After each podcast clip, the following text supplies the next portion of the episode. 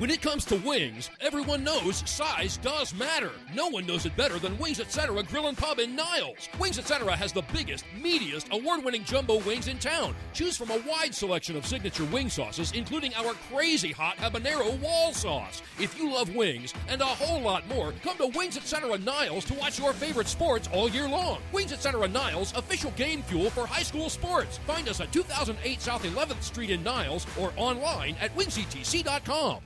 For the best in high school sports, RC Sportscast.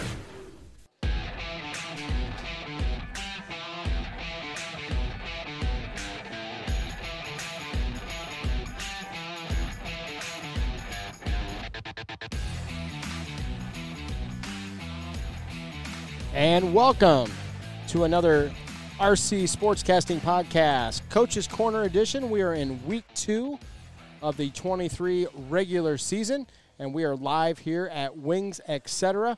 to talk to our area coaches. Actually, um, we already have talked with uh, Coach Shaw. We will bring that interview. We had to interview him via telephone um, due to him having practice literally as we speak. We'll also talk with Coach Justin Kinzie and Coach Mark Frey. Let's go to the scoreboard from last Thursday uh, before we get into our show. Obviously, all of our teams played on Thursday night for the Labor Day weekend. This week, we'll get back to reality, and everybody will be traditional Friday night lights starting this week. But going back to the scoreboard from last Thursday, Brandywine got their first win of the season as they blanked Cassopolis 44 to nothing. Lakeshore knocks off the Niles Vikings as the Vikings suffer a tough one after blowing out St. Joe in week one. Lakeshore scores late, trailing 14 7. The Lancers scored late and decided to go for two for the win versus trying to go to overtime. They make it, and they defeat the Vikings 15 14. Buchanan, they got on the win track as well as they got their first win of the season as they routed Coloma 35 to 6. Edwardsburg now 0 2 on the season, but to their defense, their first two games have been murdered. This week, uh, last week, I should say, it was Chelsea as Chelsea defeated the Eddies 27 to 14. How about the Dowagiac Chieftains? They got one of their biggest wins probably they've had in a couple years as they defeat Watervliet 33 to 14.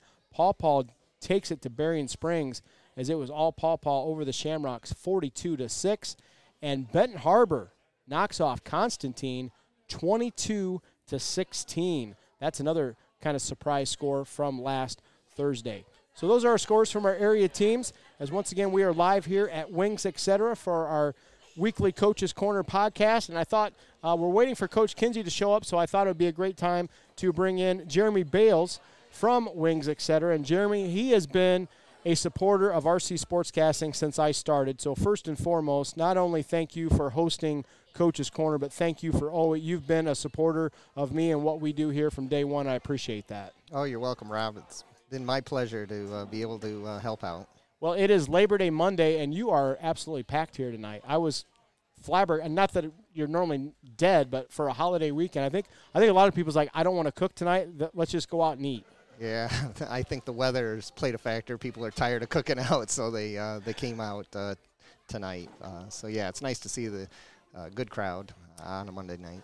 You get really, um, I, I think, from your location here in the township, you really get every time I come down here. It's not just Brandywine. Obviously, you're right here in in, in Brandywine's backyard, but this place is full of Niles Viking people. It's full of Bu- I, I'm really shocked at how many Buchanan people come over here along with Edwardsburg. You you get them from really all four of our, our local schools. Yeah, it is. It's nice to see. Um, luckily, we haven't had any major fights between uh, teams, but uh, yeah, it's come know, close. yeah, we've had a few uh, little few food fights and some straws thrown, but um, but yeah, it's it's nice to see the local uh, student athletes, especially coming in uh, after games and. Uh, and supporting us. And I like how too you've always have you got all of the you've kind of each school's kind of got their own little corner. You've got um, athletic jerseys that have been donated to you by the schools, football helmets and whatnot. So it's kind of an added twist, It gives it the little local flavor compared to I think I don't see that in any of the yeah. other Wings Etc's establishments. Yeah, I always uh, when I opened, I I wanted to have you know support the local high schools and uh, give them kind of their own little corner. Uh, yeah. To to show my support and you know give them a place to kind of hang out and uh, be represented in the school that they uh, attend. I was here eating dinner the other night, and I was sitting and staring right in my face was Lonnie Jones's Niles jersey, the old number 32, and I had to take a picture and send it to him. yeah. It's like I feel like I'm in the presence of greatness eating my dinner tonight, Lonnie, and so. But uh, even to have a jer- his jersey here um, is kind of cool too. Jeremy, how long have you been here now? We've been here uh, 16 years. It was 16 years in April. Wow. Uh, it's, a, it's amazing. Time flies. Um, but uh, but yeah, it's it's been uh, it's been great. Um, like I said, been able to uh, support the you know the local uh, athletic teams and schools. Um, you know, Josh Hood was just telling me the other day he was sitting here looking, and he's like, "We need to get you some new uh, updated jerseys. These are kind of old." And Yeah, for we were, sure. we were looking at the uh, varsity girls basketball team. I believe it was his first year um, that Yeah. he that he came, and uh, But in some regards too, though, it's kind of cool to see some of the throwbacks, though. yeah, I- I it is. kinda and like I don't that. think he, he wanted that to come down, but he I think he wants to add some new ones and some of the uh, the jerseys that you know don't necessarily have any sentimental value. um, Right. maybe replace them with some newer ones. Well, I know when if in time we're going to have to get you a new Brandywine helmet because you've got you've got a somewhat recent one up there, but uh, they're they're changing colors and and going you know to the Vegas gold. So we're we're probably definitely going to have to do some major Brandywine upgrades. Oh yeah, As, as they're changing their the, the athletic yellow gold is, is no more and it's all Vegas gold so it's all Boston College esque yeah, that'll Now- be that'll be nice to get some updated uh, equipment. from here on out. Jeremy, 16 years, it doesn't even seem possible that you've been here that long. Do you have any staff members that have been with you the entire time? I do. And if so, I'll give you th- this opportunity to, to bring attention to them. So uh, my daytime Monday through Friday uh, lunch crew, um, the the two servers and the bartender have all been with me s- the whole time. Since day one, who, so yeah, who are they? Dina, Dina, uh, Becca, and uh, Heather um, are the three uh, daytime uh, employees that have been with me uh, from the beginning. Um, I also have a couple. They're now part time, but they have worked either full time or part time the whole 16 years. Um, Shannon, uh, she's still works uh, one night a week for me, but she's been with me uh, the whole 16 years. Um, my manager Jesse started out uh, with me in the kitchen 16 years ago. Uh, he's now an assistant manager. Um, two of my cooks have been with me for 15 and a half of the 16 years. So that's that's quite an accomplishment there. You don't That, it, it's an accomplishment. It's a testament to you as well. I mean, to keep, especially nowadays, I mean, to keep any employee for, for 16 weeks, let alone 16 years. I mean, that that's a huge testament to what Wings has to offer. I mean, that that's that's unbelievable. I mean, honestly, that it's that's unbelievable to keep that many employees for that long a time, especially from what we went through. I mean, yeah with Go- COVID. with COVID, I mean, my God, and for you guys to for you to be able to retain those people, um, that's amazing. Yeah, we uh, we did not lose any employees during COVID either. When we reopened, granted it was restriction with the restrictions, um, we had all of the front of house and back of house employees that I had prior to the shutdown. So I did not lose any employees. You were definitely the first place that, when you were, at least were able to open up for carry out. You, Yeah. you were definitely the first ones that, that I came to that had that type of you know, um, and, and for you to even just survive as a business, let alone to retain all your people, that that's amazing. And and another thing too is you have a lot of I think another thing that I've noticed over the years from knowing you and being in here is that you have a lot of high school kids as your as a lo- part of your staff as well. Very much like Shelton's just down the road. Yeah, Very work with their schedules because these kids they're in athletics of 'em and are a lot of them in extracurricular activities. But you, you have a lot of high school kids working here for you too on a part time basis. so yeah, it's n- nice to see the athletes and uh, some of the best employees that I've had. You know, hostesses and uh, even kitchen staff have been student athletes at the local, you know, high schools. Um, Well, as a coach, we always say that the most coachable athletes become the most employable adults. and they are, yeah. It's and it's it's funny how that works out. um, you know, it's it's amazing how. Yeah, sometimes I think back to when I was in high school. I'm like, I don't know how these kids do it, and a lot of them are the 4.0 students too. I had two valedictorians from Brandywine that worked for me. They played sports, and they had a 4.0, you know, or GPA. So That's they were amazing. valed- co-valedictorians of Brandywine, played sports, and they worked for me. Well, that's a testament to them and to their parents as well. Um, not to put you on the spot, but I guess I mean you're also you you're a diehard listener. You know you're always commenting on Facebook and stuff. What are are there some certain games that kind of come back to you know and that you remember like maybe being here and listening to? I mean, Uh, You know, uh, I guess I, I not put a- him on the spot. Yeah, not not a, a specific uh, game, but I, I always enjoy, uh, especially in basketball season, uh, you know, listening to the games, especially the ones I've been to, and seeing your perspective. Right. And, and you know and you know the names you know the Yeah. face so as, as work and from a basketball standpoint the names that derek and i are mentioning out Yeah. you know exactly who we're talking about you you picture the face with them yeah, football season's a little more difficult. Um, I try to follow it, but we're obviously busier here in the restaurant during football season. i really liked last year coach kinzie kind of well, got himself in, inducted in here real quick as both him and coach gage they wanted to make sure they got on the wall of flame Oh yeah, real Uh, quick Coach Kinzie is a, is a good customer of ours. Uh, I uh, I enjoy seeing him. I don't don't get to talk to him a, a whole lot, but he does uh, come in here, and he, he's a good customer of ours. Well, Jeremy, once again, I can't thank you enough. uh, Once again, not only for hosting this event and being the host of Coach's Corner, but for everything you've done for me. You've never said no to me. Anytime I've ever asked you for sponsorship, you've always said yes, never hesitated, and um, especially you know post COVID, um, you know I. I'm fully understandable if sometimes you got to say no, but you never do, and I appreciate that. I thank you. Well, you're welcome, and uh, you know I couldn't do it without the support of the community. Um, you know, especially the the Niles, Brandywine, uh, you know Buchanan, like you said, Edwardsburg. Uh, we even sometimes get some Dowagiac, uh, you know, students that come down here, and so you know without the support of the local, you know, Right. community, I wouldn't be able to support you um, and what you do. But you know, it's great to be able to support you and uh, you know listen to your uh, you know broadcasts and uh, like I said, it gives me a, some of the games that I go to. Then I I'll listen to them later and. Yeah. Uh, I, I get the your perspective of what I just watched. So Right, it's, right. It's it's neat. Well, thank you very much. I appreciate it. Thank you very much. All right. Jeremy Bales, the owner here at the Niles Wings, etc. We'll take a break. We'll come back. We will talk with Brandywine football coach Justin Kinzie about the Bobcats' first win over Cassopolis live here at Wings, etc. for Coach's Corner on RC Sportscasting. We'll be right back.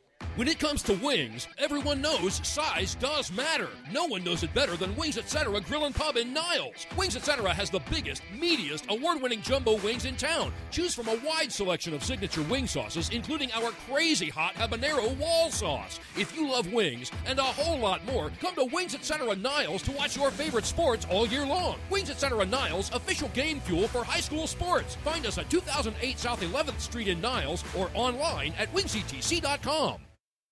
And we are back once again live at Wings, etc.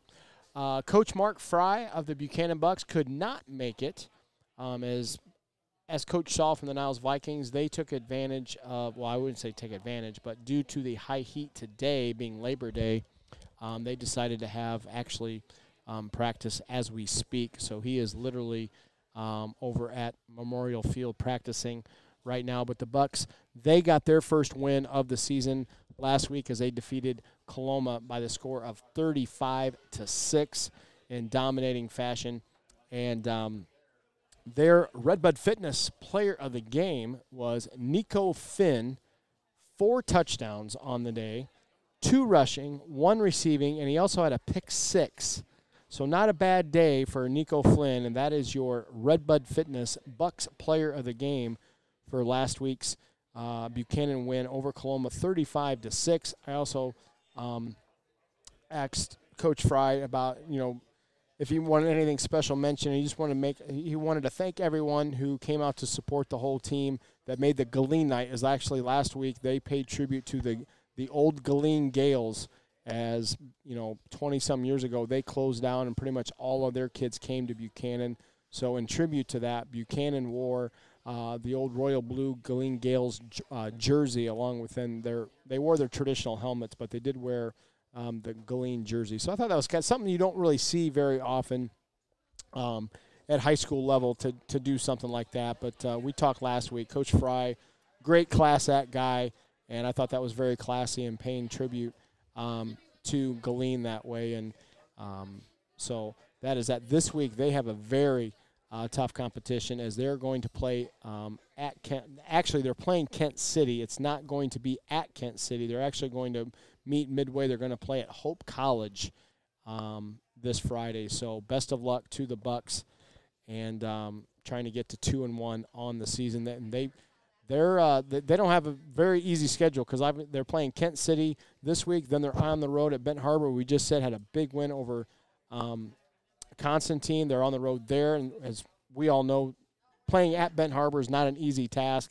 And then they'll be home for the Brandywine Bobcats. I'll be in their next home game here in a couple weeks. So that is your Buchanan uh, update for this week. Um, next week, things will get back to normal. We'll have all three coaches in house to talk about each of their games. So you just have to bear with us um, this week, and um, we'll, we'll actually we'll talk. I did have have a chance to talk to Coach Shaw, the Niles Vikings, um, via telephone earlier today, and recorded that conversation. We will play that for you after a bit. But right now, we do have live in person the head coach of the Brandywine Bobcats, Justin Kinzie. And, coach, kind of a big sigh of relief as you come off of a very tough loss to Watervliet in week one in a game that you outplayed Watervliet, but um, six turnovers. You're not going to beat many teams with six turnovers, and you know you lose 19 to six.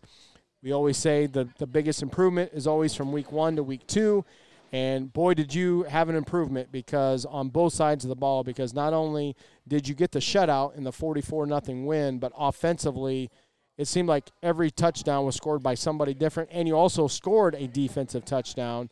Um, just, I mean, the spread the wealth galore. It was a equal opportunity scoring threat for the Bobcats last Thursday. Yeah, for sure, and you know that's that's by design. Um, you know, the I always joke. Um, I always joke that the uh, the triple option is the the true spread because you know if you look at the spread offense, you know there's three or four guys getting the ball all the time you know, holy cow, we had, I'm looking, we had one, two, three, four, five, six, seven, eight. We had nine, nine players record rushing yards. Um, that's not bad. so we're, uh, you know, spreading the wealth, getting everybody involved. Um, and it was awesome because it's just, I think as, as we start to kind of put our pieces together and get guys in the right spots and, um, you know that that scrimmage gets you ready to a certain extent, but at the same time, it isn't until you get to that first live game that you can kind of see, you know, where people's strengths are, where people's deficiencies are. Um, so it was just kind of awesome to you know spend a week at work and have the the coaching staff work so hard, you know, putting the, the pieces in the right place, and then to see it all come to fruition on the field. Uh, yeah, we're definitely we're not there yet, but we're certainly a lot closer than we were a week ago. Okay, I coached with you last year. I know how true you are and how much the, the, the flex bone offense means to you and, and what your bread and butter that you want to do as, as a coach, what you're naturally wanting to do schematically. Um, but to your credit, you've got some additional stat members to the football team that you need to spread the wealth a little bit, which means you're going to have to adapt the offense.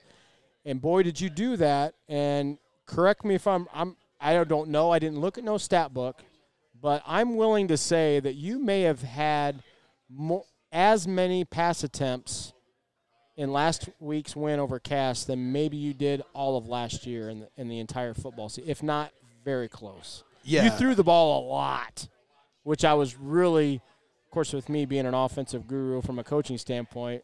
I mean, I got I, I have nothing against running it down your throat either but I also like having a little fun and throwing the football. You did both last week. Yeah, for sure. And I think, um, like you had mentioned, it is, um, you know, it's. I'm a big believer in the, uh, you know, Coach Yeoman from Houston. Um, one of the one of the things that I have saved on my computer, printed out, sitting on my bookshelf in my office, uh, is his playbook, and it says right in the first page of his playbook that every coach has to have a starting point. Every coach has to identify what is the thing that they truly believe in, um, and then they can basically expand out there. And I love the quote he puts in there: "Until a coach does that, all they're doing is calling plays; they're not running an offense." So what we do is we have, you know, we have our big five, just like any flex bone team does. We've got our big five plays. It's everybody. Everybody has the same big five. It's midline double, midline triple, triple, uh, the, the, inside veer, uh, rocket, and our zone dive. And so we take those plays and then we put in complementary plays to all of those. But then on the flip side, you know, every single one of those plays, we have that backside split end is going out to block a safety. Well, you know, holy cow, that certainly looks a little bit like a slant route if you kind of squint your eyes and look at it sideways, right? So, um, you know, just when we have the personnel to do certain things, it allows us to kind of expand that playbook a little bit. Um, you know, sometimes we show certain things on film that we want opponents to see. Sometimes we hide certain things. Sometimes we purposely give tendencies that we know we're going to take away the following week. Um, but when you have, you know, you have a bunch of hard-nosed kids. You've got you know the old the guys that were with us all summer long are our pickup trucks. You know there are our big wheel muddy pickup trucks that they are just going to grind out yards. They are going to do work. They're going to do what they need to do to make the you know make the ball make the ball move. And you know having the uh, having the, the, basketball players you know playing a little bit of a little bit of wide receiver, a little bit of X for us, you know it, it it's easy for us to expand and put those guys in positions. And we still, I mean, sure, we might not be lining up in a flex bone as often as we normally do. Uh, but, you know, the, the, play sheets, if you look at the, the, play sheets and hold them right next to each other, well, blocking's the same, the running assignments are the same. Um, it allows us to really be true to who we are, but then you know, I mean, it makes it a little bit more fun for our coaching staff on a Saturday and a Sunday in our coaching meetings, drawing up what we're going to do each each given week going back to last week, um, obviously a shutout. Defense defensively dominated the game. Um, the the first person that stands out in my mind is Gavin Schoaf. I mean, yeah. what? Not only did he have an amazing game, it's like he was in the quarterback's face. Him and Brock Dye both were just relentlessly in that quarterback's face from Cassopolis. Run, he was running for his life from both from Gavin and from both Brock Dye. Um, and then for Gavin then to get the the, the scoop and score was was icing on the cake. Oh, absolutely. I think. Um, you know, at the end of the game, I you know I made the comment to the team too that you know, hey, uh, Gavin Schoaf just introduced himself to the Lakeland Conference. Um, you know, he did the same thing last year. He is he's just such a strong kid. He's so aggressive. He has such a motor. And we always laugh too because when he tackles, I mean, he's he's basically out there doing his wrestling moves. I mean, he's he's out there, you know, darn near two leg takedowning people. I mean, it looks like watching him on a wrestling mat. Uh, but he's just he's such a tenacious, aggressive guy with such a high motor that it, it's really hard to block him. And first of all, you've got to commit more than one guy to try to block him. Sometimes teams have to keep somebody back from the backfield to you know help kind of chip him to keep him off the quarterback's back. Um, but man, I mean, he is he is definitely he's hard to hard for teams to to plan around. And same thing with with, with Brock coming off the edge is just same thing. You know, we've got Schoaf kind of scrambling quarterbacks around, and you know he's sort of trapping them and forcing them into where Brock is at. Uh, but yeah, they're a really fun tandem to have on defense for sure. And not that I told you so, but last year when you came aboard, one of our first interviews or conversation we had, I'm like, look, dude, this dude Gavin Schoaf can run the football. When we were talking about where we were wanting to put people offensively, I'm like, you got to look at Gavin Schoaf. Oh, absolutely. And he, and he got a lot of snaps last Friday last Thursday in at fullback, yep. you know, filling in for Carter Sebecki once the lead was established. And he showed what he can do running the football from the offensive side. Yeah, absolutely. And, and you I, knew that, but I, yeah. I, I, had to razz you. I had to razz you. Yeah, no, we have, you know, it's funny because I know even like a, a, Coach Moore, who's our quarterback coach, who, of course, is, you know, he's ecstatic to see us, you know, see Coach Kinzie uh, spreading the playbook a little bit. Um, but he said the same thing. He's like, we basically have like a team of fullbacks. So we do. I mean, we have, uh, you know, Carter Sebecki and Joe Frazier have both done such a great job you know, we have Brock Dye playing either X or at the wing, and realistically, he could probably be a fullback in most other p- teams' uh, team schemes. And then we have between Gavin Schoaf and Josh Petrolia, you know, the two of them, they appear on the depth chart, and I, you know, I mean, realistically, we can put a 52 or a 51 back there. We, you know, we don't send them out on routes, um, so he can take a handoff and he can block from back there. Um, but it definitely, it, it's nice to be able to, you know, for especially just for a senior, when we had a game that was under control, it was nice to be able to get him on the field and get him some carries and let him have a little bit of fun. Uh, but at the same time, you know, we were kind of you know doing a little bit of a job interview like all right so when the the bullets are flying and the back's against the wall is this something that we could do and you know actually use it as an effective part of our offense and I think he definitely showed he's he's got a motor. They blew that play dead, and he had just broken the last tackle. In his defense, I told him, "I was like, you took too long to get north. That was your that was your fault. You got to get those tackles off quicker and get north." And he did. He shed probably five tackles on that one run just for the referee to blow it dead as he broke the last tackle. So, from an offensive weapon standpoint, I mean, now you're getting to the point where, you know, last year it was okay. We got to get the ball in Six's hands. We got to get my, you know, the ball into Michael Palmer's hands. This year, I mean, you've just got a loaded arsenal, especially now with the ads of, of the Palmer twins and and Nyland Mm-hmm. and and Robert and and then you oh not to mention you've got Carter Sebecki back there. Oh, not to mention you've got Caden Warfield. Oh, not to mention you have Brock Dye. I mean, it's which is awesome, you know, because now from from a def- from an opponent standpoint, and you're looking now at Brandywine. I know last year it was pretty much okay. We we stopped six, we're good. Yep. That that's out the door because there is now there's way too many weapons now on your football team from an opponent scouting standpoint to look at. The one touchdown pass from Reith to Nyland, that fade. Yeah. What a beautiful pass that was. Oh, it's unbelievable. And I think really uh, that's one of the big things that I think is different from this year's team and last year's team um, is, you know, Owen did a phenomenal job. And realistically, looking back, you know, seeing what Owen brought to the table, I probably should have just put us in an I formation and said we're just going to run the I, we're going to run power gap, you know, gap down, kick out, um, and just keep things nice and easy. Um, but just like you had mentioned before too, in, in one of the podcasts or uh, one of the broadcasts of the game, excuse me, um, you know, the fact that we had an entire off season to work with Caden Reith, and you know, he took it seriously. He worked on his throwing. Uh, I mean, he threw the ball so much that he I loaned him a ball to throw, and then you know him and his dad called me up like, "Hey, can we get a new ball?" We popped this one. Yep, he threw it so much that he he blew the bladder out of the thing.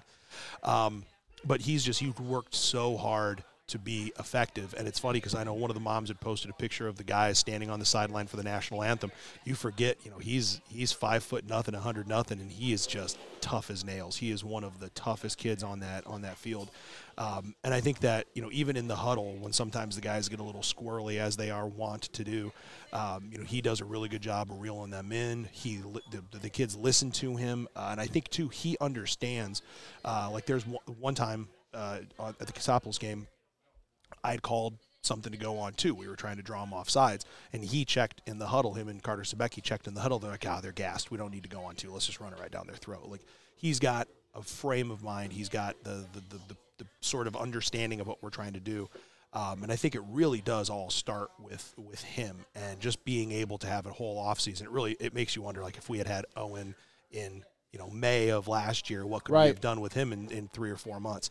Um, but then, like you said, as far as all these weapons go, um, one of the big things that Coach Kinzie's going to have to get used to is I used to be a big like I, I'm not a big believer in 50-50 balls. I don't like putting it up there. You know, I the old Bo Schembechler. There's three things that happen when you pass. Two of them are bad. Uh, but I think that Nyland showed us that with these guys, and even with with I think it was Jameer that had the uh, uh, Jameer had the reception on the little slant right across the field. Um, but I mean, it, we can put 50-50 balls in these guys' directions, and they're just so athletic that they'll turn it into a not 50-50 ball. Um, so we're going to do some more things to try to find a way to get them isolated. I don't think there's a whole lot of teams that are going to try to one-on-one them. Um, but you know we're going to try to find a way to get these guys isolated out in space, and if we can't, then that means they've only got five or six guys in the box, which means 26 is going to have a field day.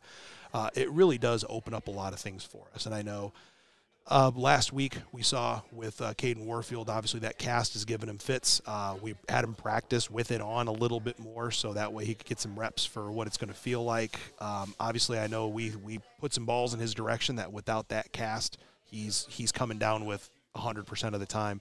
Uh, so we had to get him involved a little bit more in the run game versus the throwing game, which is nice because with the hoopers out, you know, now we can throw to them and we can hand off to one um, it is it's it's really cool. And i think probably the the biggest part of all of that is the fact that they truly don't care who gets the yardage. Like if, if Sebecki runs for 30 yards one day he doesn't care. He truly doesn't care. As long as they win as long as everybody's out there eating.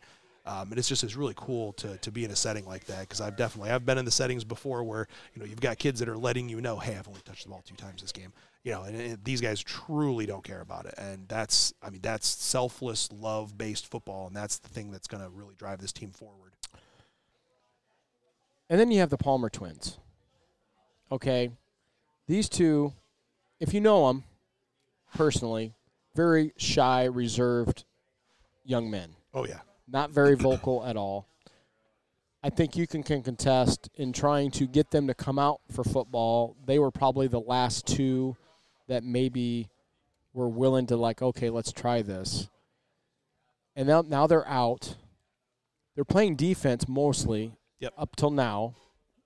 Might see a little different change here here in the in the future. But the physicality that them two and I I know we talked about this last week, the physicality that they've come out mm-hmm. and, and they've never played. I, I know I mentioned this, you know, probably in last week's show as well, but it just blows me away that neither one of these two played since Rocket football. yeah, literally since Rocket. And for them, the physicality that they come out right out of the chute, it just it amazes me. No, and you know Cassopolis completed two passes the entire game. They were both swing passes and they were both for a loss. So they had a net negative six yards passing. And that's just because, you know, those guys, what we were doing is we were passing off that one and then we were having the corner break on the little swing from number two. And I mean, my gosh, if you're watching our film, I don't think there's a lot of teams that are going to test us with those little swing passes because it's a matter of time until those kids either A, you know, come up with one and make it a house call and going the other way, or what's going to happen is, you know, those receivers, the way that those kids are coming down, the way that Jameer and Jeremiah are coming down and hitting in the flats, you know, those guys, as that ball's in the air, they're going to be looking over their shoulder to see where 13 and 23 are at. Uh, but it is, it's, it's, it's been awesome. And I think, too, that, you know, I'm, I'm trying to let them have a little bit of fun. Um, I know right before the game, uh, one of the Palmers came and was like, hey, if we score, can we dunk the football on the goalpost? and I stopped. I was like, no, you can't. Uh, it depends on the game situation. If it's like 14 to 0, I'll take the 15 yards. If we're up big, don't do it. But like, I, I'm trying to just like, listen, man, these guys are, you know, seniors in high school. They haven't played in forever. They're out there with their buddies. We've even got Byron Lindley is out there helping us as a manager. He's charting all my plays for me. It's like, we got these guys out here. They're having a great time. Like, I got to let these guys just have fun. I got to let them have fun. I got to let the energy flow. Um, but it, it is, it's been a lot of fun having them out there.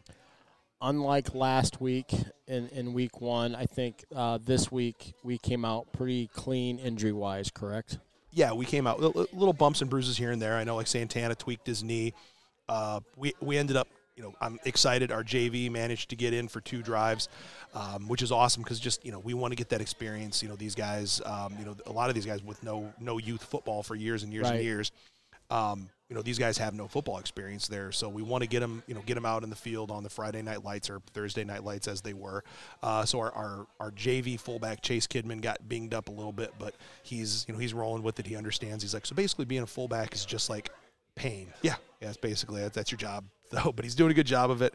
Uh, but other than those two guys, we did we managed to come out pretty healthy. Okay, so we're on the win. We got the dub on the board. We're one and one. Uh, hey, we get to play a home game now. Yes. Get to come home and have our first home game of the season. One of three. friendly confines of Selge Field. Um, but we got an improved Saugatuck team that's coming in. Obviously, beat Buchanan in week one, so you got- obviously that you got to take note to that. Yeah. Um, what do we see in Saugatuck compared to? I know you and I talked today earlier in practice, but tell our listeners, uh, you know, what we might see differently than what we saw last year. Yeah, so they're tough and physical, um, and I still think you know people forget too. You know that game. You know it looks like whatever it was twenty-one seven. I think was the final score. Uh, but I mean, for those of us that were there, it was, you know, any any given play, we're one missed tackle away from them taking it sixty for for a touchdown. That's what that that straight T does for you. Um, but I think that you know, again with last year, they had injuries in game. They had kids that got knocked out of the game that were difference makers for them. And if those guys were still on the field playing for all 48 minutes, it could have been a very different result last year. And so, this is definitely, I think, you know, obviously this is not a shot to any other teams on our schedule, but I think that we recognize that this is probably going to be one of the most physical games we play, just because these guys are, you know, they, they'll run that fullback gut at you, take three yards, say thank you, line up, and run it again. Um, and so it's just it, it's we've got to be mentally disciplined because these guys will take what you give them. Um, they're patient. They'll march down the field three yards at a time, just like we've always done. Uh, it, it's definitely it's going to be a knockdown, drag out fight. Um, they definitely look very strong, and it's just that that straight T offense is it's a pain in the butt. It's it's definitely it's it's fun to prepare for. Um, but we just we got to execute. It's definitely going to be you know, our defense is a spill it and kill it defense, and that's what we got to do. Is we just have to take away all the gaps, make sure we're squeezing gaps, staying disciplined inside, and then feeding everything to the outside where we can either tackle it or force it out of bounds.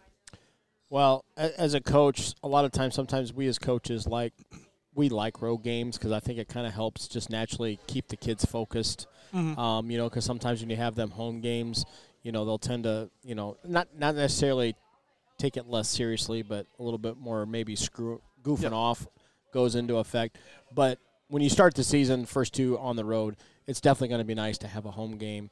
Um, and Selge, especially now, school started, so we yeah. should have a rocking house there at Selge Field. Should be good, yeah. On Friday. And I'm glad it's going to be 70 degrees. So we, yes. have, we have the all black uniforms, and we're not wearing them in 97 degree yes. heat index. That'll be nice.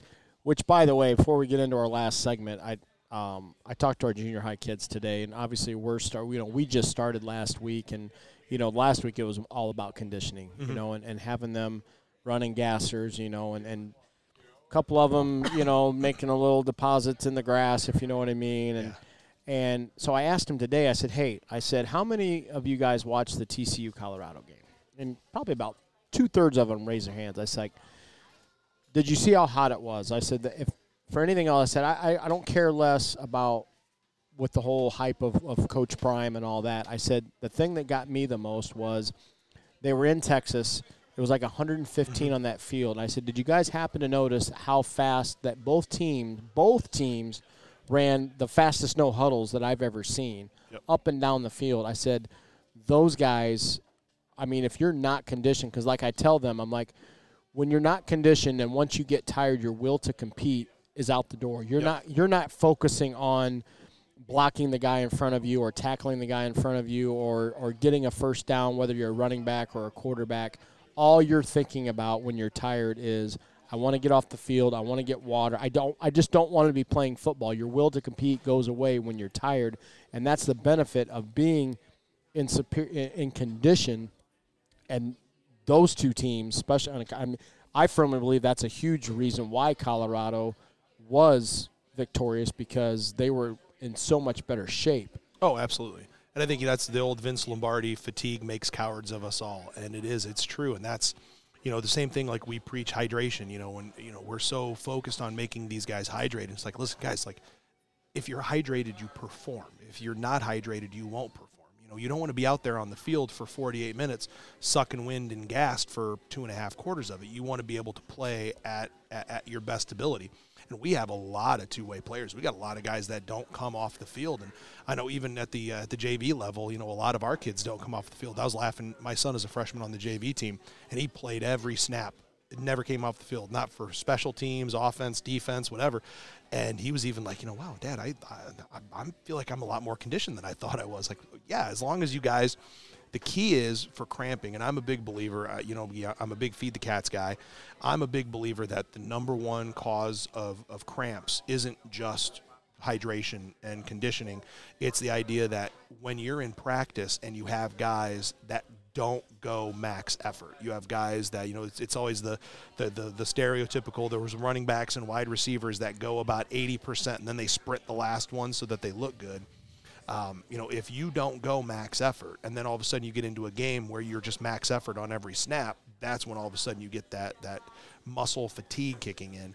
Um, and so I think, like you said, it's you got to condition, you got to sprint the kids, got to sprint the kids, you got to make them jump, you got to make them change direction, and you got to convince them that just taking care of their body, going to bed before 2:30 in the morning, making sure that they're when you wake up in the morning, we have free breakfast at Brandywine. Come on in, grab breakfast, like eat something, take care of your bodies.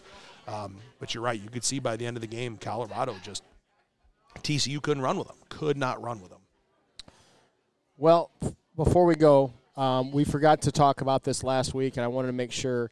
Um, one thing that has finally returned to Brandywine is youth football, specifically Pop Warner.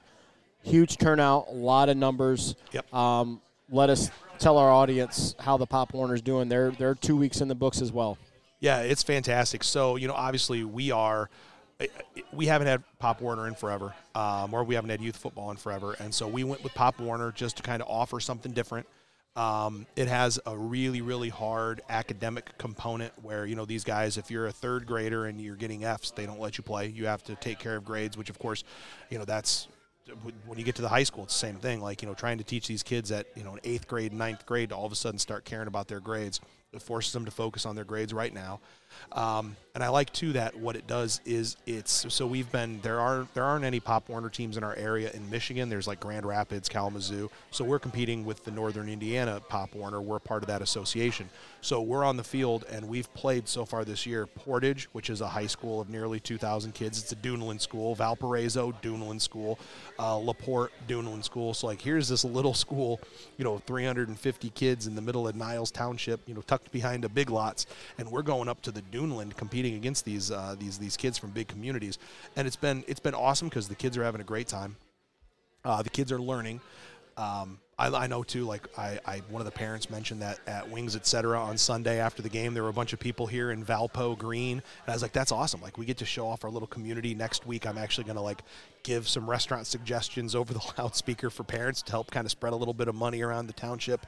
Um, but it, it's it's awesome, and I think from a coaching standpoint, you know, we can see that our six our six U team, which is you know the, the little little kid team, is our most competitive team. I think it was 13 to 12 um, going into halftime with Valpo, and then as you get up to the older groups, the teams got slightly less competitive, and you know that's where we've been talking about. You know, we have had middle school kids. We've had teams of seventh and eighth graders going to take the field against Dowagiac and Berrien Springs, and these kids have been playing football in Rocket since they were six, and our kids are playing tackle football for the first time ever. You know, it's just getting these kids to a fall in love with football, and then B, like learn the fundamentals. Um, you know, even just from an aspect of with, with being a live tackling and live blocking league, um, you know, it's hard to take a 15 year old who's never tackled before and convince them why they should go step in front and form up on a six foot, 215 pound running back. It's easy to get some little six, you know, six year old and say, hey, go tackle that guy because it's fun, it's exciting. Um, but it was really awesome. It was great to see the turnout. We had a ton of people. We had uh, Valpo and Laporte were both here last week. Uh, we host again this weekend. I'm not sure the teams. I have to check the schedule but it's just been it's been exciting. It's been awesome. You know, as this this sport has given me everything that I have. You know, my my my life, my family, my career. You know, I owe everything to this sport, and so anything I can do to grow this sport, as we see other communities and other schools that are you know going to eight man or JV only. You know, I mean, like just like you know, Hartford, our week nine opponent. You know, they're bigger than we are, and two two years in a row, they're JV only. You know, so anything we can do to promote this sport here within Southwest Michigan is a good thing, not just for us, but for everybody. Uh, but it's been it's been awesome. I'm really excited about it. Well, Coach, congrats on the dub. Uh, two and zero oh against Cass, and best of luck to you this week as you get to have your first home game, the whole home experience, and against Saugatuck. And we will be talking about hopefully another Bobcat dub uh, a week ago, a week from tonight here at Wings. Hopefully. And uh, best of luck to you this week. Looking forward to staying at home. No road yeah, trip. No, that'll be nice. Although uh, we got a road trip. To, going to Cass isn't too bad because that means we go to Porky's for Mojo's, but still. That's beside the point. Yes, yeah, but it, it, will be nice. We won't be under the gun. We kind of, kind of, it's it is kind of nice where you can just kind of kind of take a deep breath on a Friday night, like once works out and stuff. Like you're not constantly yep. like on the go and like in a constant, you know, uh, hurry to you know to get from here to there and then to here to there and so it will be. It just we can kind of step back and take a little bit of a deep breath this week at home, but we got a football game to play. A heck of a football game too. That's a really good team that's coming here, and we got to take care of business. Thanks, Coach. We'll see you next week. Appreciate it. Thanks so much for having me. Go Cats. Coach Kinzie of the Brandywine Bobcats. We'll take a break. We'll come back and talk with Coach Shaw about the Niles Vikings' tough loss to Lakeshore right after this. Coach's Corner live at Wings Etc. right here on RC Sportscasting. We'll be right back. When it comes to wings, everyone knows size does matter. No one knows it better than Wings Etc. Grill and Pub in Niles. Wings Etc. has the biggest, meatiest, award-winning jumbo wings in town. Choose from a wide selection of signature wing sauces, including our crazy hot habanero wall sauce. If you love wings and a whole lot more, come to Wings Etc. Niles to watch your favorite sports all year long. Wings Etc. Niles, official game fuel for high school sports. Find us at 2008 South 11th Street in Niles or online at wingsetc.com. All right, and welcome back. live here at Wings, etc. Uh, we do not have Coach Kinzie, or excuse me, Coach Shaw in person. As I said in the open, they actually had practice from uh, tonight, actually, while we're doing the show um, to get out of the heat. But I did have a chance um, to talk to Coach Shaw earlier today over the telephone, and this is what he had to say. And we are joined now by the head coach of the Niles Vikings, Scott Shaw, uh, via telephone, as he is going to beat the heat today, as he's actually um, starting practice actually as we speak. So we recorded this interview earlier today on the phone. Coach Shaw, how are we doing today? And first off, happy Labor Day. Yeah, happy Labor Day to you. Yeah, it's uh, uh, you know we've always said during uh, football season it's labor on Labor Day for us. Uh, kind of not a day off, but you got to kind of plan it uh, around kids' uh, schedules and when they're getting back in town and and things like that. So yeah, we went late today just to beat the heat and to make sure everybody got back.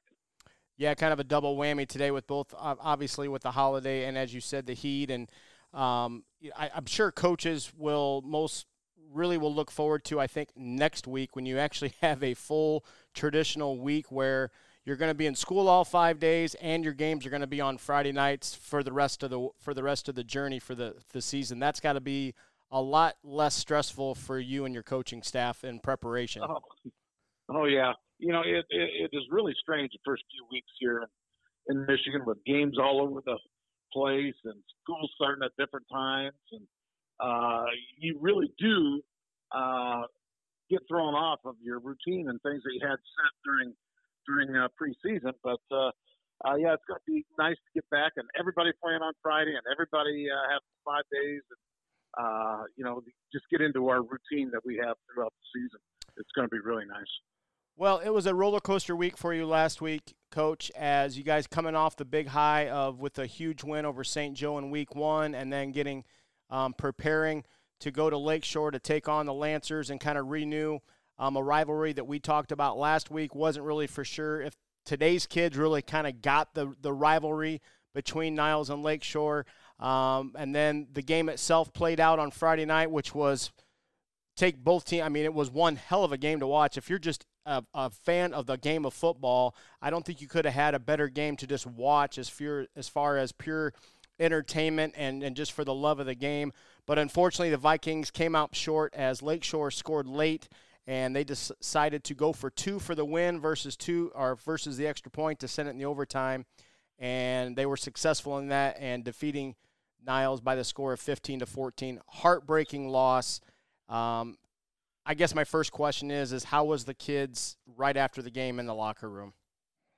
Well, obviously they were disappointed and and uh, uh, you know down a little bit. You know, we some of them felt they could have done a little bit more, and some of them felt that uh, uh, you know just that uh, it, it was a bad place to be. You know, anytime you lose, uh, you know, you you got to be careful what you say immediately after a game because uh, uh, you know things kind of stick with it. But I, I think they were okay. And and Saturday morning when we watched the film, I think they were okay, and they understood that uh, that we when we told them the great thing about the pre the regular season as opposed to playoffs is you can lose, and now you can still look ahead. Uh, you know, so we turned our focus uh, Saturday morning right right ahead to uh, Three Rivers and uh, got uh, uh, you know, had had some great uh, conversations about that. We had some great conversations, watched the film on Lakeshore, and uh, you know, our our kids have been very good all along about seeing uh, things that on film that they've done that uh, you know we say that we need to improve upon. Uh, they've taken that to heart, and they uh, all along, and and uh, I, I'm sure that this will be uh, no different as we pointed out things Saturday morning that you know we need to improve on and and uh, uh, certain things. Uh, the one thing I will say uh, about that game Friday night is it's the uh, it, it's been a while since uh, we've been involved in such a physical game like that. I mean, our kids are physical. Uh, their kids played physical, and it was uh, no place for the uh, faint of heart to be uh, last Thursday night at, Lakeshore. Well, I think, like as I said, anybody that's a fan of football has got to like that aspect from the physicality. Um, it sounds like too, also from talking to people, it was a game really where um, statistically Niles really had I wouldn't say had their way, but you guys won the game probably on the stat board. But as we all know, the only stat that counts is the, is the scoreboard. You also had a touchdown that was taken back. Would you want to talk about that a little bit? Well, yeah, we had uh, we had we what we feel. You know, coaches are always going to say this, and, people are always going to say this, but uh, I truly feel that we had two drives that we should have scored on, where we shot ourselves in the foot. Once with a fumble, and uh, with, uh, which was big, and one uh, with a holding call uh, that put us back where we had we, that would put us down about on the three, and then we couldn't recover. Uh, it put us back, and then we I think we might have gotten another call uh, at that point too. So uh, it, it was just those those types of things that we talked about that uh, we can't let happen to us uh, you know, those are kind of unforced errors at that. And, uh, um, you know, we wanted to make, uh, if you get beat, you want somebody to actually, you know, beat you. And, and uh, I, we felt uh, as coaches that uh, we probably let it slip away and we gave it away as far as uh, what, uh, uh, well, but, you know, they give them credit. I mean, they played hard and, you know, with, uh, what was it, one, about two minutes to go, uh, they hit us with a long pass downfield and uh, you know, they uh, went for the right. They went for the two point, which I I thought was the right decision. You know, it's uh, I, I think in overtime we uh, we win in overtime just because of the way that we were we were um, controlling the ball and uh, we we had there in the second half. I think we had about five yards anytime we wanted it. At halftime, we said we were going to simplify things. We just started running um, right up the middle. You know, we ran our triple, we ran our dive, we ran our uh, belly stuff up in the front where the fullbacks get the uh, brunt of the carries there. And uh, yeah, we I, I think uh, at one time we we were averaging five six plays, uh, or five or six yards of uh, a carry uh, all the way down the field. So. Uh, and one of those ended up with that fumble that I talked about earlier that that we should have scored on. And um, but I the, the drive that put us ahead, we uh, we did the same thing. So, you know, we, we actually, I thought, controlled the line of scrimmage and controlled uh, the things that we wanted to do. Uh, and uh, we just, you know, just it's high school football. We didn't get it done. Talk about the uh, what actually did happen on the touchdown that was called back. Well, I don't think we ever had a. I don't think we ever got it in. I thought it got down to about the two or the three. Uh, you know, we uh, it, it wouldn't it wasn't in yet, but there was no doubt that we could have put it in. Uh, so was it in, in was it actually ruled a touchdown, or was it was this maybe just maybe a, a misprint in the in the media? Because I read that you you guys literally had scored and had a touchdown nullified off of a penalty. No, well, no, I, I don't. Uh, so there no, never there the, never actually was an official touchdown called by the official on this play that we're talking no, about. No, okay. No, we got it we got it down to about the two, uh, and would have had a first down. And uh, uh, you know, maybe that's what people were talking about. That it just uh, and, you know, I couldn't tell it it happened fast. So, uh, but uh, no, there was no uh, no signal given as far as I could see. So, you know, obviously we were doing calling the Brandywine game, and you know we're getting scoreboard updates, and it's seven to seven. It's seven to seven. It's seven to seven. I'm like, maybe we lost our feed, or maybe somebody isn't forgetting to report. But then I, I got a hold of somebody like, no, it's still seven to seven. I think that just goes back to talking about the physicality um, of this football game and and a lot of defense because, I mean, looking at like the the college game college games this weekend, in particular the Colorado TCU game. I mean, yes, that was exciting to watch, and especially with everything with Coach Sanders. But for the love of defense, there was none. Um, right. So I mean, in some aspects, I think if you're a fan of football, I think you like to see also the games that you had, where it's just it's a war of the tre- it's you know it's a war in the trenches, and just see who wants to who wants it the most. And it really just it literally came down to one play, and that was the two point conversion. Right. Yeah, it, did, and uh, uh, you know, we uh, we just came up. He just got it in barely by about six inches. Uh, so we, you know, uh, if it's a game of inches, like they say, then uh, you know we lost by six inches. Uh, but uh, uh, you know, it, it, the nice thing is, you know, it, it, was good for Lakeshore. It was a good atmosphere. It was a great atmosphere for high school football that uh, uh, on game night. I mean, it was loud. Uh, they had that music going uh, at a deafening uh, uh, uh, decimal uh, point, and uh, uh, they, uh, you know, the uh, the refs uh, uh, love. I, I don't know. I, I should probably say this, but they they had their holding flags out. And, we're throwing them. So, you know, it's it's hard to believe that. Uh, uh, I well, it's it's difficult for me to believe that a team that runs straight at you has so many holding calls, but uh, we did. So we talked last week about the rivalry and and that maybe that some of these kids eh, on today's team may not quite as appreciate it as much as past, but with the likes of You've got co- assistant coach Danny Brawley, who used to be the head coach here at Niles. You've got an, another assistant in Lonnie Jones, who was a player in this rivalry. You also have another um, assistants in, in Dave Landon and Mike Nate, who know all about Lakeshore. But now I think now that they've experienced what they experienced on Friday night, I think that kind of sets things up because obviously you guys are going to get them at home next year, correct? and that might inst- right. and then I think that might have if you needed a little push to get the, the players themselves into what Niles Lakeshore means, I think you got that from this game last Friday.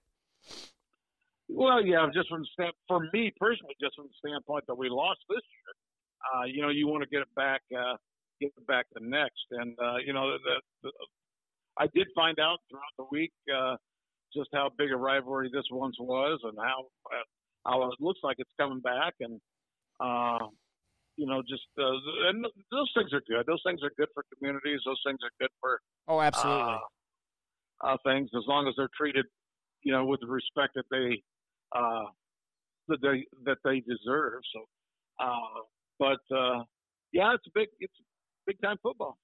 Absolutely. I mean, and that's um, you know, when you talk about rivalries around this area, uh, you know, Niles is really included in two of them. I mean, obviously the biggest is with them and Dowagiac that finally has been, um, you know, that got somewhat renewed, and then of course then Dowagiac got back out of the conference, and now was in actually in the Lakeland conference with with Buchanan and Brandywine now.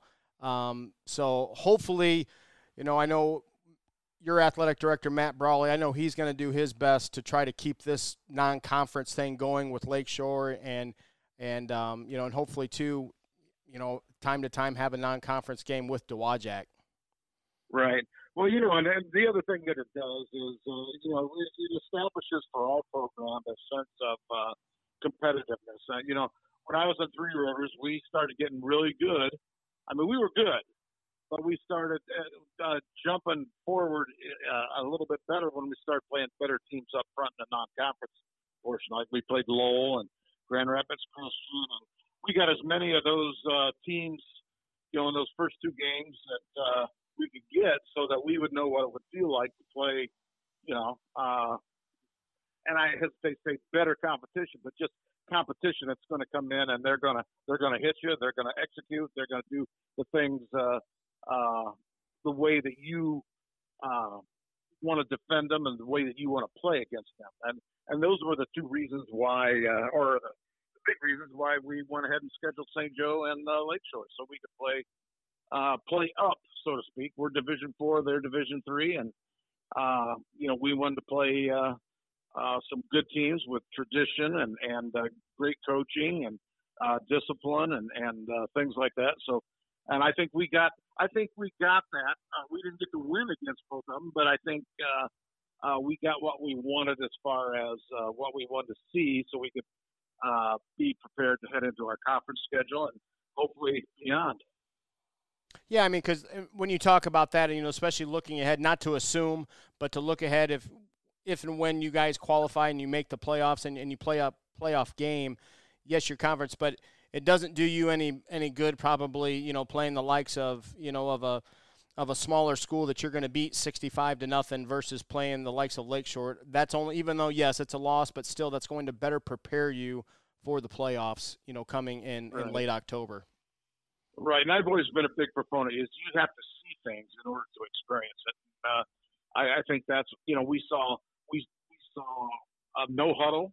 We saw, uh, you know, guys on both ways uh, against St. Joe. We saw, uh, you know, a big offensive line against Lakeshore. We saw, you know, a decent quarterback, a great running, uh, you know, uh, guys that, that were going to put it in the air and throw. So, you know, we saw those things, uh, and we'll see them. We'll see them yet in our conference as well. I mean, they're good teams here. Uh, I don't mean to say that they're not, but I'm saying that uh, you you I think you hit the nail on the head. We wanted to play somebody competitive rather than playing somebody who's going to finish with two or three wins. So, even though the law, I mean, go ahead, coach. Yeah, I, and and I didn't mean that to slight anybody that we would play. I'm just saying that uh, we wanted to play. We wanted to play uh, a better comp, uh, competitive schedule, I think, or, or a higher Oh. class, and, and to help us with the playoffs as well. So Absolutely. I mean, two years ago we two years ago we finished five or uh, uh, four, and we didn't make it because we played lower classification of teams, and uh, we and and and, again, and Dowagiac and Buchanan, and uh, uh, this way by playing the the bigger teams, you get more playoff points, and uh, you know, it, it just helps all the way around. It do, and, and honestly, it doesn't. It doesn't matter either. It, it, it applies really to, to almost all sports because I look at that in basketball. Obviously, at Brandywine, basketball is, is running rampant right now with both on the both boys and girls side. And and you look at um, you know Coach Josh Hood for the girls. He's always done that. I mean, and this is like you said. There's no disrespect, but it's much better um, for our girls program to maybe go up against a Lakeshore or a, a Class A type school and maybe lose by five, ten points. We're going to learn a lot more than that versus blowing out River Valley by by 60. Um, and and, you, and you look at our boys program last year. Our last three regular season basketball games um, before the tournament started was against Niles, Edwardsburg, and Lakeshore. Two out of those three were on the road, so those boys were well battle tested, playing higher division, more qualified teams, and it just better prepared them to go into the tournament. Right, right. Even though the and I, I, I think that that's that's a perfect explanation of it right there. So despite the loss, coach, what players stood out from last Thursday night for you guys? Well, I thought our fullbacks, uh, despite two fumbles from uh, from them, uh, you know, played very very well. They ran hard. Uh, our offensive line uh, executed well. I mean, they they uh, they, they owned they owned the line of scrimmage. I think, uh, but you know they uh, they played very very well. They played very physical. Uh, I think Talon Brawley had a great game. Uh, he threw for a touchdown pass, uh, ran for about 50 yards on, on crucial, uh, crucial downs where we moved the sticks. Uh, and you know, Brendan Brendan uh, Olson ran some great routes and caught some balls. You know, defensively, I think that uh, uh, uh, Julian Means Llewellyn, we, we moved him, uh, uh, changed his position not not what necessarily what he does, but uh, just uh, uh, in in a coverage aspect, and he played he played very well. So, uh, you know, it's uh, and our linebackers, Alex Cole played well, Paul uh, Hess and Caden Gerard, but they all played well. Our guys up front, you know, most of the time did okay. You know, so uh, you know, and, and again, it's not like we played poorly. Uh, it's just that uh, you know when you play when you play better teams, the margin of error is less, and uh, you have to make plays. We we always tell our kids this that there are four or five plays in a football game that make a difference. Oh, for sure. And uh, the the problem is you don't know when those four or five plays are going to be. Right. So you have to play every single play like it's one of those. And uh, if you do, then uh, you know the chances are very good that you're going to get four or five, six of those uh, to turn to turn your way. And uh, you know the the problem is when you when you compound those with unforced errors like fumbles and uh, penalties, uh, then uh, uh, you know it, it kind of takes away from those four or five plays there, and it kind of evens up. And we just didn't have enough positive plays versus negative plays in order to win the game. And hopefully we we don't see that again. before we talk about this upcoming week, uh, real quick, how did our JV fare? Our JVs uh, lost by one uh, to Lakeshore. Uh, they they played well. Uh, Lakeshore's JVs played well. It was a good game. It was a good JV, good JV game, uh, and uh, you know it's uh, our our kids are getting better every week, and hopefully, uh, you know they're gonna. Because a lot of those kids gonna they're gonna have to play when they move up, and we're looking forward to having them. I think that's a, an testament really to both programs because for me, coaching for the last 10 years at the varsity level, that's one thing that normally, for the most part, normally JV contests are, are normally one sided because normally one program is, is much shorthanded where they're depleted and from a JV standpoint to where all their good athletes are plucked up to the varsity level. Um, it's very rare that you actually get a close competitive JV football game. So that's just a testament to both you and Lakeshore and your and your respective programs for sure. Right. There, you know, our, our kids. Uh, there, there, are several kids. I'm sure there are several kids on both teams uh, last week that uh, on both JV teams that we we have uh, some sophomores up that we have up uh, for depth, uh, and they're playing. I mean, you know, we we have we still got about six, eight sophomores playing uh, that normally would be playing, you know, JV wise, and then that would make them pretty good there. But you know, as it as it turns out, they're making us pretty good on Friday nights rather than Thursday nights. So, uh, well, this you know, it's just uh, it's just tough sometimes on on the young kids. Well, this week the good news is you're back home uh, at your brand new field at Niles at Viking Stadium. Um, but you do have a very tough opponent coming in, an opponent that you're very familiar with, as you not you got to play them not once but twice last year, um, including the opening round of the playoffs where you pretty much lit it up against Three Rivers.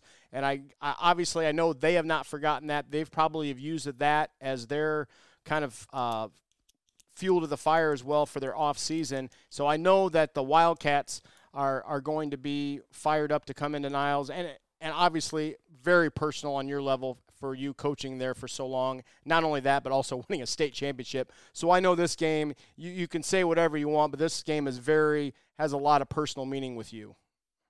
Yeah, it, it does. You know, and it, uh, uh, especially the first year because uh, it was nice seeing those guys again and everything. You know, a few of those coaches uh, played for me uh, in Travis Rohr and and uh, some of those guys. But uh, uh, and and now some of the uh, uh, kids playing their dads. Uh, there's probably I think last year there was probably six or seven uh, kids on their team. Their dads played for me, so uh, it, was kind of cool. It's kind of cool uh, seeing that and kind of cool talking to them. You know, hey, tell your dad I said. Hey, your dad I said hi, and uh, and things. But uh, yeah, it's. Uh, I, I think now though it's uh, you know, there's so many new things. I mean, new coaches over there, new, new kids. Uh, I am very well and happily entrenched in coaching Niles, so you know it becomes it becomes more of just another game, uh, except for the fans that you know you see in the stands and maybe say hi to after the game. But uh, uh, you know we're we're we're going to be we're going to start today preparing and uh, physically for that. We prepared as coaches. We prepared mentally, and uh, they they present some problems and uh, you know and some opportunities. So, uh, you know, hopefully we'll uh, find the right mix here to go uh, at our place and get a win. Well, obviously, it's going to be two very good football teams. What does Three Rivers bring to you schematically? Well, they uh, have been uh, kind of spreading it out, throwing it around and running it. Uh, I think the new guy there likes to line up in the I a little bit more than Jay did, but uh, uh, I think that uh, uh, you know their they, their quarterback is a three-year starter, uh, and he uh, uh, zipped us last year for a few touchdowns in both the regular season and the playoff games. I mean, you know, he's one of the most accurate kids that I've seen uh, as a quarterback uh, in high school. So uh, you know, he throws well, he runs well. Uh, he, they try to run the option. I'm not sure that's their strong point, but uh, uh, I, I know they they throw it downfield. I, you know, the receivers that they have are good athletes. Usually they're pretty fast. Uh, I don't know, I, and I know they lost their best one, uh, and, and uh, uh, the Brown kid last year, uh, and then another kid moved away. So uh, it's hard to tell what they have defensively. They run a totally different scheme. Uh, I know they got an Evans, the Jace Evans kid is uh, uh, he he's a player. He runs to the ball well, and and uh, you know, he's pretty physical as a linebacker. Uh, so you know, it's just uh, that's why you line them up. That's why you play them, and and uh, uh, once the game starts, you forget who's who until afterwards. You know, you just you're coaching against the position, you're coaching against uh, you know, coaching against the game. Where they where are they lining up, and what do we need to do to move the ball? Where are they lining up, and what do we do need to do to stop the ball? Uh, and hopefully, we can get those done on both sides. Well, Coach, best of luck to you. Um, I'm also happy to announce that we plan on being there Friday to broadcast the game on rcsportscasting.com as Andy Stuver and Bob Birch um, will be the voice of the Vikings. And I know we did not do the first two games. We were waiting to see what was going on um, with the other network. Um, and uh, I'm not even going to get into that, but my guys, Andy and Bob, they're both Niles graduates. They're really fired up about your program, and regardless, they want to broadcast Niles football. So I'm not gonna I'm not gonna prevent them from doing that. We can all share the press box, and everybody get um, everybody can get along under one roof. It will be no problem. So um, we will actually That's also great. we That's will great. also be Good there. So for all of you Niles Viking fans out there, we will have the game broadcasted live right here on rcsportscasting.com. Coach, thank you so much for taking time this afternoon on Labor Day um, and and still doing this interview. And I, like I said, I know you got um, practice to attend to. So thank you very much. Best of luck to you Friday against Three Rivers, and we will see you back in person uh, on a normal traditional week next Monday here at Wings, etc. Appreciate it, Rob. Thanks a lot. Thank you. And thank you, Coach Shaw, for that. And that's going to wrap things up here for week two here at Wings Etc. for Coach's Corner. Want to wish everybody a happy Labor Day as uh, we will get ready for week three, and we'll be back next Monday to talk to all three of our coaches. Until then, uh, best of luck to all of our teams, and we will see you live here at Wings Etc. for Coach's Corner in the RC Sportscasting Podcast. So long, everybody.